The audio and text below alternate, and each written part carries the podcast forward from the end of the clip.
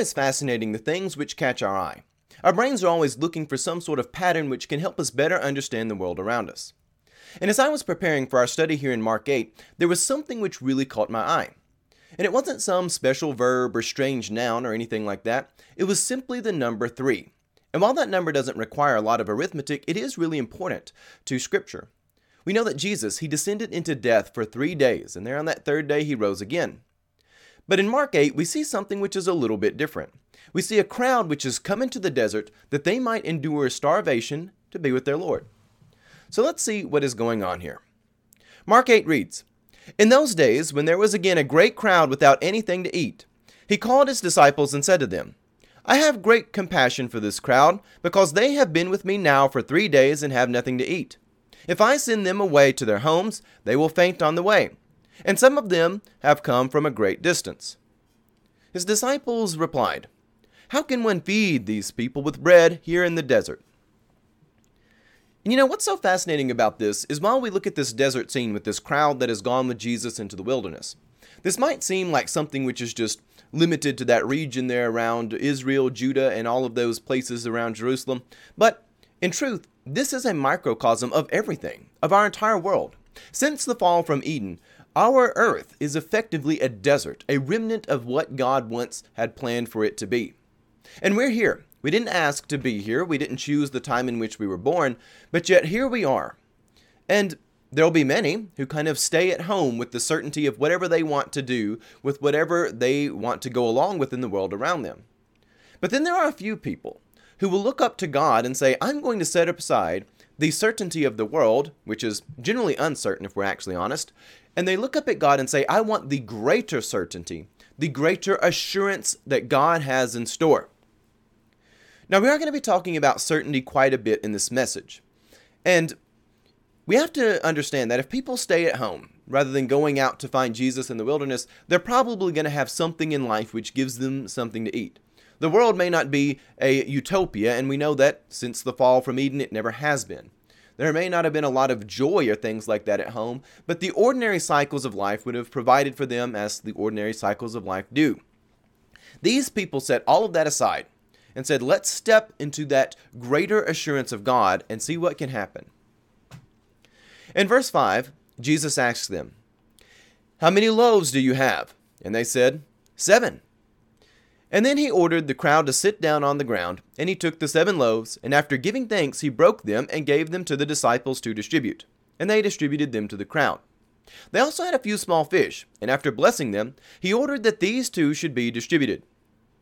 They ate and were filled, and they took up the broken pieces that were left over, seven baskets full. Now there were about four thousand people, and he sent them away. And immediately he got into the boat and with his disciples went to the district of Dalmanutha. Now, here in Mark 8, we're going to see some different scenes. What we saw in the beginning was Jesus come and illustrate what it looks like when you actually come into that presence of God. When you set aside whatever the world wants you to go along with and whatever is kind of comfortable in your own life, when you set all of that aside and you say, I'm going to draw near to God and see what He might have in store for me. We're going to look at this set of events here in Mark 8 because it begins with Jesus showing the kingdom of God. Then we're going to see people beg for a sign. Then we're going to see people being confused. But in all of this, we find that the world is really hungry for morality. Though, in truth, the world prefers to appear to be moral and virtuous than actually go out and do it itself. The Pharisees are much more interested in being someone who displays the signs of holiness than actually living a holy life. And we know in our modern day and age, people really love to look virtuous. There's the language of virtue signaling, which I think would be better known as virtue scamming. Because people really want to look like they're virtuous. You see this with companies, you see it with politicians, people on their, their pages, and everything that we plaster around. People are really hungry to appear virtuous, to have those signs all around them, but it's very rare that they actually like virtue itself. And Mark 8 demonstrates that for us. And as we examine Mark 8, we're also going to compare it to some other things for them from the Old Testament, such as the sacrifice of Isaac, and learn what it really means to step into that greater truth of living with God. Verse 11 The Pharisees came and began to argue with him, asking him for a sign from heaven. And they came to test him. He sighed deeply in his spirit and said, Why does this generation ask for a sign? Truly I tell you, no sign will be given to this generation. And he left them, getting into the boat again, and he went across the sea. Now, it's really important for those of us reading Scripture to understand what signs are. Signs are secondary affairs. They're not really the things in them themselves. Say, if you go somewhere today, if you're going to go get in your car and travel, chances are you're not going to drive across a shiny piece of metal which denotes whatever road you're on. Instead, we travel on the actual road itself. The sign, which is attached to a post, is not the real road, it's a secondary, lesser affair. Whenever you hear your phone ringing, and I can hear mine vibrating a few rooms over on a table. Whenever you have that going on, you're not really listening to that vibration or whatever shrill sound a phone may make. You're listening because you know there might be some other creature who wants to have a meaningful conversation with you. The signs themselves are much less important than the real thing that they indicate. But the people around Jesus are not interested in the real kingdom of God. They're interested in the signs, the appearance of it, the things which can make one feel virtuous without actually having to step into that virtue. But Jesus, however, is not interested in the secondary things which often fixate the world. Instead, he is sincere. Rather than showing a sign, he shows the actual kingdom of God itself. The love which his imperfect creatures impress upon him, here in Mark 8 2, it is returned immediately with the perfect love of God. They are hungry, seeking restoration, and Jesus gives them their daily bread. So let us go back to our scripture. Picking up in verse 22. No, actually, let's pick up in, in verse 14. In verse 14, now the disciples had forgotten to bring any bread, and they had only one loaf with them in the boat. And he cautioned them, saying, Watch out, Beware of the yeast of the Pharisees and the yeast of Herod. And they said to one another, It is because we have no bread.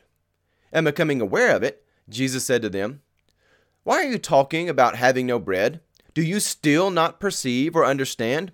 Are your hearts hardened? Do you remember and fail? Have your eyes failed to see? Ears failed to hear?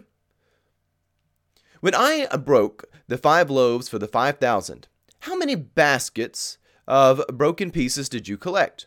And they answered, Twelve. And the seven for the four thousand. How many baskets of broken pieces did you collect? And they said to him, Seven. And then he said to them, Do you not understand? So once again, Jesus is showing us that the real kingdom of heaven came but people were not so much interested in that as they were the lesser affairs, the signs and indicators which make everything really clear and comfortable for people. Jesus showed them the real kingdom of heaven, and yet there was still a great amount of confusion. Let's continue in verse 20, 22, and we'll go ahead and wrap up Mark 8. They came to Bethsaida. Some people brought a blind man to him and begged him to touch him. He took the blind man by the hand and led him out of the village. And when he had put saliva on his eyes and laid his hands on him, he asked, Can you see anything? And the man looked up and said, I can see people, but they look like trees walking. Then Jesus laid his hands on his eyes again, and he looked intently, and his sight was restored. And he saw everything clearly. Then he sent away to his home, saying, Do not even go into the village. Let's take one more pause before wrapping up this chapter.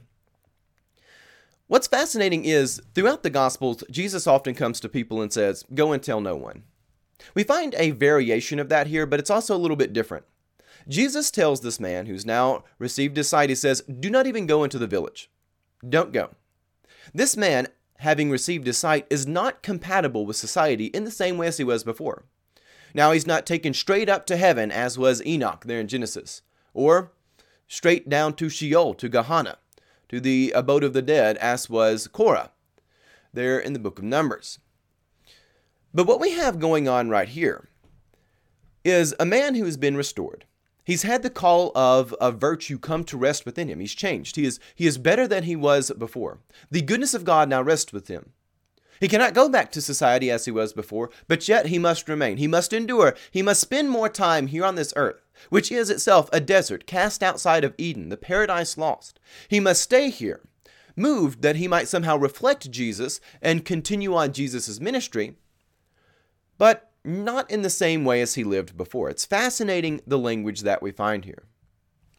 Verse 27 Jesus went on with his disciples to the villages of Caesarea Philippi. And on the way he asked his disciples, Who do people say that I am? And they answered him, John the Baptist, and others, Elijah, and still others, one of the prophets. He asked them, But who do you say that I am? And Peter answered him, You are the Messiah. And sternly he ordered them not to tell anyone. And then he began to teach them that the Son of Man must undergo suffering, that he must be rejected by the elders, the chief priests, and the scribes, and be killed and after three days, again, we find that word again. We'll be looking at that here in a moment. After three days, rise again. He said all of this quite openly, and Peter took him aside and began to rebuke him. But turning and looking at his disciples, Jesus rebuked Peter and said, Get behind me, Satan, for you are setting your mind not on divine things, but on human things. And he called the crowd with his disciples, and said to them, if anyone want to become my followers, let them deny themselves and take up their cross and follow me. For those who want to save their life will lose it, and those who want to excuse me, and those who lose their life for my sake and for the sake of the gospel will save it. For what will it profit them to gain the whole world and forfeit their life? Indeed, what can they give in return for their life? Those who are ashamed of me and my words in this adulterous and sinful generation, of them the Son of Man will also be ashamed when he comes to the glory of his Father with the holy angels. You know, as Jesus wraps this up, he really is illustrating what Paul later writes in Romans 6 20 through 23, where he says, People are going to be a slave to something. You're either going to be a slave to your own will, something in the world, or, as hell often approves, you're going to be a slave to nothing. And while everyone always thinks it's better to rule in hell than serve in heaven, it's not actually true. Real liberty is found, and better liberty here on this earth, a more perfect liberty, is found when people find themselves enslaved to God. Now, that doesn't make you the absolute ruler of all creation, but it does bring you back into that sovereign design which God had designed for you, where you are sovereign with Him as His chief creatures who are the kings and queens of this terrestrial domain. Being a slave to God, that is, surrendering your life to God, and I mean literally putting your life on the line where you might be killed, you might be beheaded by the beast. Doing that actually brings you more life, more freedom than when you just want to have the certainty of the world, the ordinary circumstances of the world, and all of those mundane cycles. So let us pray and then we'll get into our, our message portion of this, which shouldn't be too long since we spent so much time in intertwining things with the scripture. But let us pray. Gracious Heavenly Father, as we come to Mark 8, open up our hearts and minds that we may be impressed with some great nobility from on high. Let us look upon your beauty, and let us be stirred to be compassionate creatures who love our brothers and sisters, that we may draw them towards you and build up all things for your kingdom. We ask all of this in Christ our Lord. Amen. So I want us to look back to Mark 8 2, whence Jesus chronicles the noble allegiance that stirs his compassion. Jesus notes there in Mark 8 2, he says, For they have been with me three days and have nothing to eat. The crowds that pursued him were burdened with hunger, having sacrificed the earthly certainty of their next meals to have the greater certainty of time with the Master. And we know that John 15 13 says, No one has greater love than this, than to lay down one's life for his friends. And that's an immovable truth. When we consider the hunger that endured for three days with the crowds who sought Jesus, we do see that microcosm of life of people who are setting aside the mundane to get closer to God.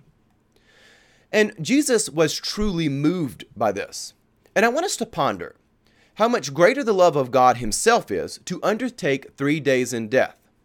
Because God truly was dead. God the Son went onto the cross and He died. And in death, being truly dead, one is in hunger for life itself in reflection of what he saw his servants do to him. Jesus returned that with great compassion, compassion beyond anything that they could have ever imagined. Jesus undertook a sacrifice to accomplish so perfect a victory that it excelled anything our world has ever seen. And from this, we should understand that God hates death and God hates suffering. But, despite his great hatred for death and suffering, let us not be confused. Let us not think God afraid of them. God is not even deterred by them. Inasmuch as through his word the heavens and the earth wove together, so also through the power of his word was victory found over fallen man's final calamity. The word came to us, made itself flesh in the man of Christ Jesus. God came, he suffered, he died. He was not deterred by these things, slowed down, or even discouraged by them. Yes, there were times in the garden where Jesus, being fully God, fully human, said, It doesn't seem too pleasant. This cup, it seems a little bit ugly. And in fact, it was ugly. But at the same time, it was the most beautiful thing that we could ever imagine, for the love of God came to suffer and die that we might receive eternal life. You know, the modern church spends a great deal of time deconstructing those around Jesus and dismantling their character, which is really sad because whenever you are just someone who comes to deconstruct and tear down without doing that with the purpose of building up to something greater, then you're really just doing the work of the devil. You're just sowing downward movement and therefore you'll reap it. Today, I want us to actually build up and appreciate the character of those around Jesus because the crowds actually show us something very inspiring. They had loyal perseverance, which moved our Lord to have compassion. They displayed a sacrifice, and that is something which really deserves attention. There are a lot of questions that we might have about the crowds and their motivations. Were they truly of faith? Were they sanctified that they might not fall back into sin? Or were they just here for a good show? You know, the exact conditions of their heart we cannot obtain, but we do know that they, like all sons of Adams and daughters of Eve, are indeed fallen creatures prone to sin, and therefore will probably lapse back into sin. We know that the day of Pentecost had not yet come, and therefore the Holy Spirit had not come in its fullness. And aside from these truths, when we actually read Mark 8 for what it says, we know that the Lord, who knows all things, sees every detail of every heart. He saw them in their hungered state and was sincerely moved to stand for them. Jesus was moved by their interaction, and that tells us more than anything we might suspect about the crowd's own behavior. The one who actually knows the contents of their heart saw them and was moved by their hunger. And it wasn't just any hunger either. It was a hunger which came because they decided to spend three days with him in the desert. So not only was he moved to be their advocate against the wiles of death in this moment, but Jesus would stand for them at a much greater time. Moreover, just as Jesus would stand for them in order to prevent their starvation, he would ultimately stand for them in order to prevent their eternal condemnation. But let us not be confused. God never considers condemnation good. He does not want his children to be condemned. He has never desired such an irrevocable terror. But yet our world is plagued by a curse which we have no power to revoke. The great Master had compassion on us and desired to relieve us of its burden. And the Master laid down his life for the servant. One of the things which fascinates me about our current time is that we live in an era which perhaps has the least amount of people concerned with spiritual warfare, preying upon every soul, and yet we are also in an era which has the fruits of spiritual warfare made more obvious than perhaps any time before. We can see it everywhere. One may be distracted on the front end by questioning the exact location of the demons, saying, Where is the presence of those fomenting contortionists? But, you know, you can easily get online you can see videos of people weeping, thrashing over some political movement, even over coronavirus things, where people are, are thrashing around, screaming, protesting, and other people can't even subdue them. If you're looking for that foaming at the mouth, gnashing at the teeth, contortionist, well, those images are everywhere. So you can't say that the, the demons aren't real because we don't see people doing that anymore. In fact, we see that all the time. But even beyond that, much beyond that, if we actually look at our society through a mirror, we'll see that people haven't the slightest idea who they are, why they are here, even at the most visceral level of being made fully in the image of God as a man or a woman. There's not the slightest idea of how to value other children of God based solely on the irrevocable value of life. And as a result, people try to value one another, say, well, what is represented there? How much are they being paid? What is the minimum wage? And I, I want people to ask the question about how much a life is valued because you're never going to find a certain amount of money that appreciates that. You're going to be insulting the value of life if you say, well, we need to, to pay people more because they're worth more. That you are insulting the value of life anytime you say that it is quantified in monetary worth. Do it. Bring that conversation because let's find out what really makes people valuable. The fiends of hell take joy in having people believe the darkness within them is light.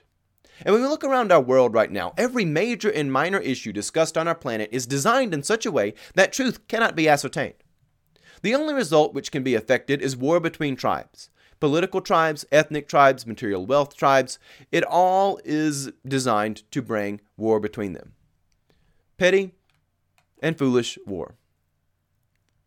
But perhaps the most despicable work of evil is how many people sincerely believe the darkness in them is actually light people who pervert the virtues of God to attain unrighteous gains of their own design. There's great confusion in our world about what is good and true, what is deceptive and evil. And these words are coupled together deliberately. Deception, and this is true whether you look in Genesis, Genesis or Revelation. Deception is always a critical part of evil.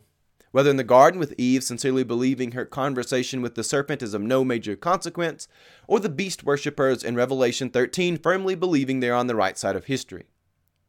Our modern age has bought this foolish idea that in order to be deceived, then you must feel like you are deceived. But of course, that's how our world thinks about everything. You know, if something is true, then it must feel like it's true. If, if somebody has has made me feel like I've been wronged, well, then I must have been wronged by them. There are many topics in our world where only one viewpoint is permitted. Often people are told they need not speak of something that might offend someone else, that they need to put something on or take something down. And this might be on your actual person, it might be in your home, it might be on your online account, who knows? Put something on or take something off so that you go along with the world around you. Now, these things are often sold to us as being virtuous, that you're, you're coming to people with grace and respect. But let this be known and let it be certain. And it's with great love that as a pastor I speak of this matter. It is not grace if grace is only granted one way. It is not respect if only one viewpoint is permitted. Especially when that viewpoint is the dominant one of the fallen world, which is neither sanctified in its worldly offices nor saved by its intention. Whenever people come to you and say, change how you look, change what your, your accounts look like, change how your house is ordered, that you might not offend someone else, what they are asking for is not respect. Although many will sincerely believe it is. It is a behest for submission to an idol. It is malice dressed as modesty. It is malice of the most sinister dimension, a darkness which has convincingly masked itself as the light, and a task often accomplished by perverting the truth or making the truth so unattainable by the ways of earthly knowledge. Without cho- choice, it is not real virtue. Moreover, goodness is not found through manipulation, uncertainty, and subjugation to a world of tyranny which forbids dissent. Now, I bring all this up not because I think anyone in my congregation or perhaps anyone listening to this is guilty of doing this sort of tyrannical forced idolatry on their neighbors. However, I look at human history and even the 20th century and realize evil is not separated from deception. Very often, idolatrous cultures get to a point, and this is actually the staple of human history, where people put their boot on their neighbor's throat, sincerely believing they are doing something good. There are no magic rules. There is no lukewarm sanctuary where all will be comfortable and at peace. In a fallen world, rest assured that every decision will offend someone. Therefore, when the call beckons, it is best that one be found standing with the one who is the way, the truth, and the life. We must have grace and mercy and be willing to yield in matters that are not of eternal importance, but we also must be firm and unmoving when it does come to those things which are eternally important. Whenever we're asked to bear false witness, we need to say no. It's moral bankruptcy to deconstruct without a greater motivation to build up, and it's the work of Satan to accuse without warrant. And in our age, we need discernment. We really, really do. And I'm often shocked by how little discernment is found in our age. But much of this I do not consider a sincere lack of discernment, but rather a lack of courage to stand for what is true, a willingness to turn a blind eye to things that we prefer not to be true, and a willingness to sit idle to avoid suffering. And this is where everything comes to a point going back to Mark 8. Those crowds were willing to put aside the comforts, the ordinary cycles of life, and possibly experience starvation in the desert in order to come close to God. In our age, noble courage must be lived. Never in our world around us do we see real courage, real nobility exemplified for its principle. But it's always corrupted by some scheme to taint the great virtues of God with personal interest or political theater or to get people to change their behaviors. Again, this isn't meant to change people's behaviors into some sort of holiness or godliness, but to get you to comply with the world. Jude was right. There are certain intruders who stole into God's set apart family and have indeed perverted the grace of our God into licentiousness. The Pharisees of Mark 8 demanded a sign. And let us ponder how terrible that is. Because they didn't want the real kingdom, they wanted something much lesser. And when we look around our world right now, there's all sorts of stuff which really just indicates how, how corrupt our world is. We, we can see the truth of our world's collapse. You can go to your local store and see the toys and pillows made for children that are made to reflect the little emoji pictures that are used in text messages, and it's quite popular to sell them, which look like the contents of a septic tank.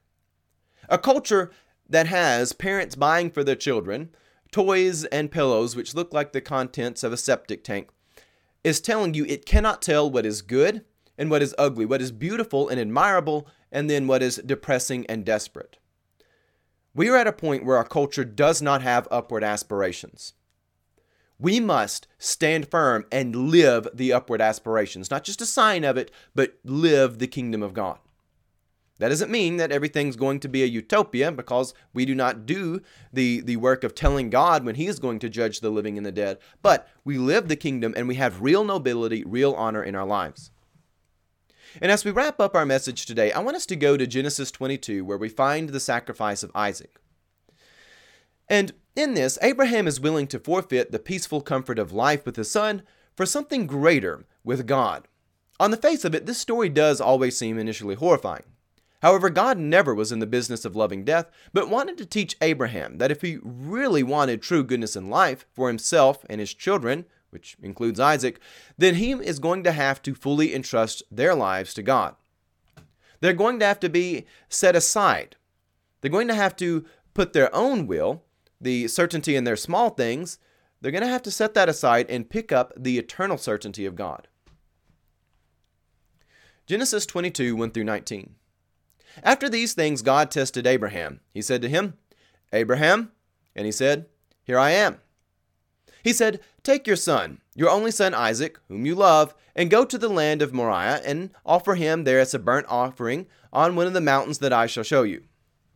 So Abraham rose early in the morning, saddled his donkey, and took two of his young men with him, and his son Isaac.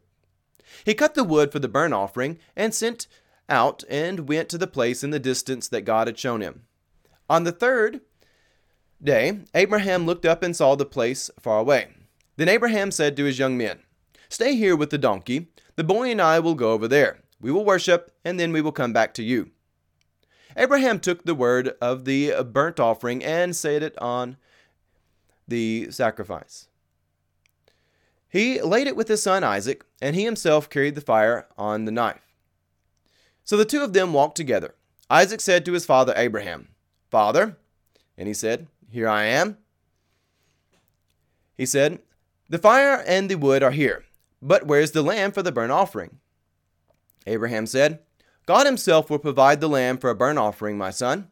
And the two of them walked on together. When they came to the place that God had shown him, Abraham built an altar there and laid the wood in order. He bound his son Isaac and laid him on the altar on top of the wood. Then Abraham reached out his hand and took the knife to kill his son. But the angel of the Lord called on him from heaven and said, Abraham, Abraham. And he said, Here I am. The angel said, Do not lay your hand on the boy or do anything to him. For now I know that you fear God. And since you have not withheld your son, your only son, from me, and Abraham looked up and saw a ram, caught in the thicket by its horns, Abraham went and took the ram and offered it as a burnt offering instead of his son. So Abraham called to the place, The Lord will provide. And it is said to this day, On the mountain of the Lord it shall be provided. The angel of the Lord called to Abraham a second time from heaven, and said, By myself I have sworn, says the Lord, because you have done this, and you have not withheld your son, your only son, I will indeed bless you. I will make your offspring as numerous as the stars of heaven, and as the sand that is on the seashore. And your offspring shall possess the gate of their enemies. And by your offspring shall all the nations of the earth gain blessing for themselves, because you have obeyed my voice. All right, so the principle of the sacrifice of Isaac is actually quite simple. Simple. If I can speak clearly, y'all forgive me. It is a question of courage to step into the broader and truer life with God, even though it's not always obvious on the front end. The courage found in the sacrifice of Isaac was the same faith which was embraced by Jochebed, Moses' mother, when she placed the little baby in a basket and entrusted him to God. It was the same virtue through which Esther stood before the throne of Persia, knowing that, well, she might live, she might die. She could probably lie to herself that it would be comfortable not to confront the king and Haman, but yet Mordecai had called her to that virtue to say, if you sit idle, you know, restoration, salvation, redemption will come from elsewhere. Well, Esther, she goes and steps in before the throne of Persia, saying, If I perish, I perish. Nehemiah left the certainty of his servanthood to don the greater certainty of the blood and sweat of Jerusalem. Ultimately, and incomparably, Jesus would show us the real manifestation of this courage when he descended into death, leaving the very certainty of life, that he might come out victorious. The Lord has provided many times, and He expects His creatures to put forth effort and sacrifice the easiness of the world for the great charge of the kingdom. And that's where we're going to end today. So let us close by saying the Lord's Prayer. Our Father who art in heaven, hallowed be thy name. Thy kingdom come, thy will be done, on earth as it is in heaven. Give us this day our daily bread, and forgive us our trespasses, as we forgive those who trespass against us Lead us not into temptation, but deliver us from evil. For thine is the kingdom, power, and glory forever. Amen. God love you, and have a blessed day.